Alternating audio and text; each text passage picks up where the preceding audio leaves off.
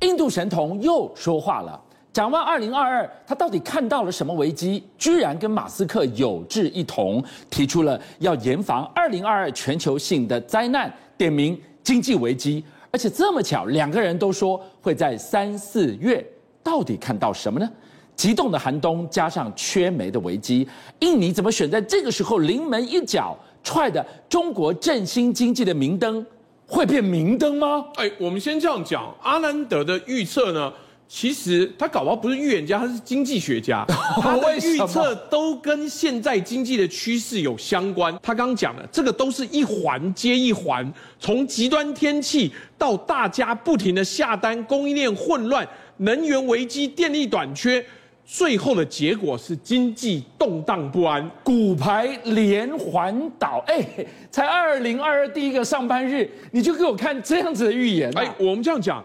你先做好准备，哦千万别抬头啊，头上有危机的。我们先这样讲，印尼为什么出现这个状况？其实你要知道，这个事情很严重的原因是，印尼是最大的燃煤的出口国，全世界是。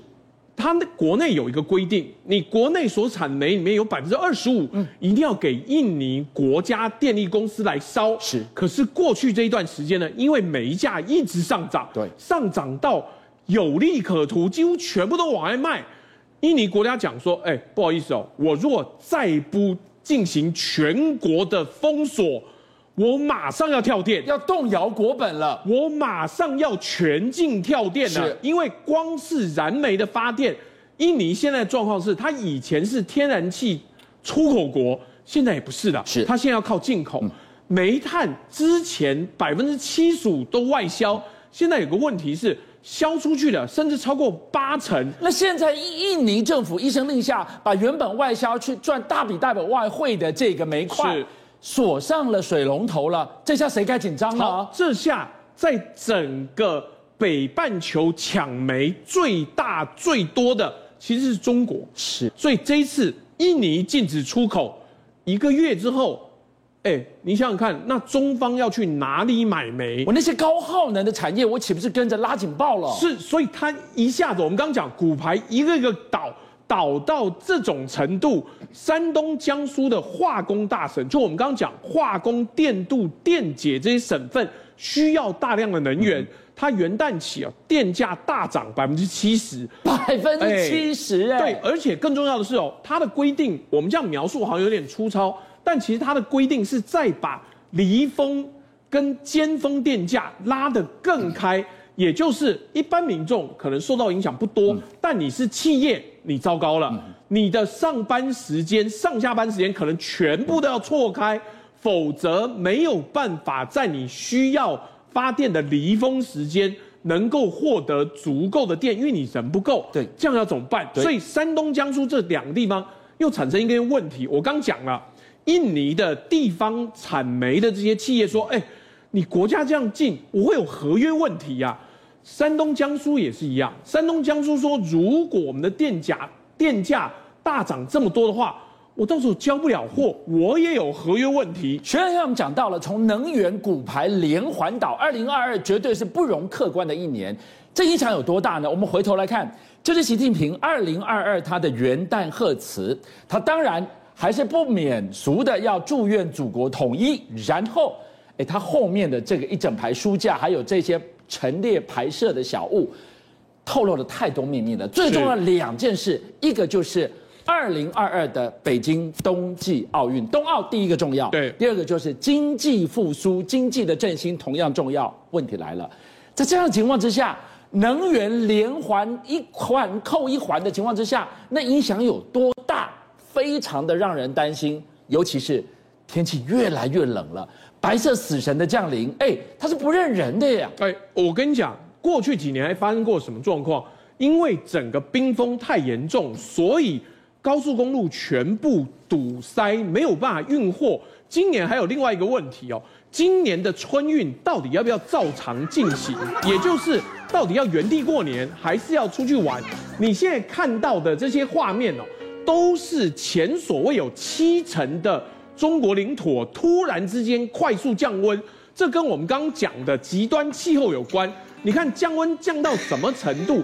降温降到当地都没有准备好，忽然之间温度降了，有十八个大城哦是气温新低。你看到的是青岛，原来胶州湾是终年不冻的一个良港，结果没想到现在忽然之间冻住了。冻住了，就影响到当地的整个运输跟整个气候。原来有一个大的水体在海边是比较不会结冰的，现在都结冰的时候，我们在讲冬奥现在会面临两个问题。第一个是入境出境你要怎么管制？第二个，西安到现在还在严防死守的时候。它的病毒是 Delta 病毒株，到底会不会再往外省扩散？现在没有办法预料。好，学生刚刚讲到的是冬奥，冬奥当然是中国大陆经济转股非常重要的一个拐点。他们希望美梦成真，但是摆在眼前看到整个贯穿二零二一习近平重要政策几个关键字：共同富裕，是还有扩大整改。这下好了，你看到二零二一的最后封关的结果，乃至于你去看二零二二接下来会发生什么事，到底它是经济转股的明灯，还是另外一盏明灯啊？哎，好，我们先讲打房这件事情，对中产阶级听起来很棒，你原来就买不起，所以打房对你有好处。可是有一个问题，别忘了房地产的事业里面有从业人员的，他们占领社会上很大一部分的受薪阶层的时候。是。我跟你讲，有几个机构，彭博、Nomura、野村证券都预估，光是一月哦，大概那些中国的房企哦，必须要给出来的最基本的薪资、欠债跟贷款，大概有一千九百七十亿美金，也就是五点五兆台币到四点八兆台币之间。这个钱我不给员工，员工当场就没有薪水了。别忘了要过年要采购，所以中国政府已经要求说，你一月要给我筹出五点五兆最基本的救命钱，不要造成社会动荡不安。可是不好意思，没有解决方案，因为你想想看，你这些房企，你已经是被视为一个动荡的产业的时候，你钱哪里来？到目前为止不知道，而且雪上加霜的是，恒大已经很惨了。对，但恒大过去。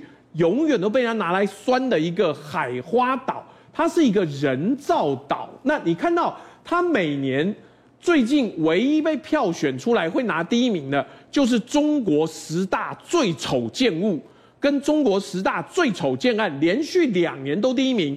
结果你知道，儋州就是他所在那个地方，直接给了一个公文，他说不好意思，你之前的开发许可违法，五十三点五亿。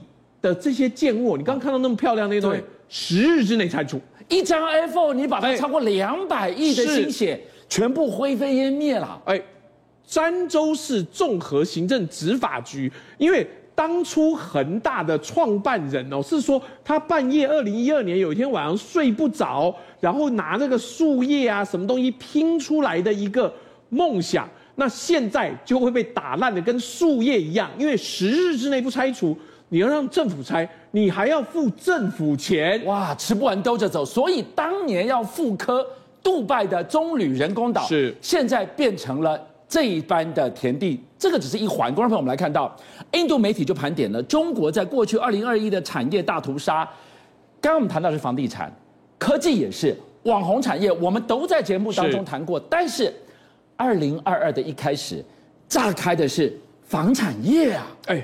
房产业就像我们刚刚讲的，你的房产业一环接一环，房产业的贷款哪里来？是跟银行贷的，银行又跟地级政府，就是地方政府有很密切的关系的时候，你从房产业炸到银行，接下来再被炸到就是地方政府，地方政府也自身难保了吗？我们这样讲，中华人民共和国建政以来第一次有一个地级市。不招新的公务人员的，不能做任何的扩编的，因为它快要破产了。连地方政府都会破产，你可能以为这个状况只会发生在底特律啊，或者美国的某些走下坡的汽车城。嗯、没，鹤岗市在二零一九年哦，其实大出风头。为什么？因为鹤岗市在那一年变成很多网红流浪的终点。你只要带五万人民币去鹤岗市就可以买房买楼。它原来是一个人均三万人民币的一个产煤市，可是就像我们之前讲的一样，煤矿的产量减少之后，它的最大煤矿企业后来负债五百亿人民币。只要经济状况一都不转，现在它的人口不断流出，二零二零年哦，仅剩八十九点一三万，而且之前说五万买房，现在它房价跌到人家的十分之一，甚至是二十分之一的时候，整个黑龙江啊，其他城市每一平大概六点六万人民币。它已经跌到三千三百块人民币一平了，所以套出我们常讲的一个形容，如果这个地方曾经是买不起房的人最后的救赎，来到这个地方，你也可以在这里安居乐业。可是，在短短两年的时间，人一直流逝，流逝到现在，画面当中导播给我们看到的，它居然变成了一座又一座的。鬼城人去楼空了。你现在的问题是，你要安居可以，没有乐业了，是因为没有工作，没有产业，那我就付不起房贷了。你整个想要住在那边赚钱的几率就变得非常非常低。所以你看到的，为什么有这些烂尾楼、这些断尾的建筑，是因为要卖都卖不出去了之后，鹤冈市现在很有可能要重整，而且最重要的是，我们刚刚讲了，产业受到影响。还有电玩产业，电玩产业在中国有一个需求，就有点像出版许可。从二零二零年开始哦，它有一个审批是，它要同意你上市，你才能够上市。从二零二零年开始，整年不发，而且今年看起来也不准备发的时候，我告诉你什么结果？二零二零年就有十八万家公司倒闭，而二零二一年。从七月到十二月，就十四万家公司倒闭。今年显然会有更多的游戏产业受到影响。邀请您一起加入五七报新闻会员，跟俊相一起挖真相。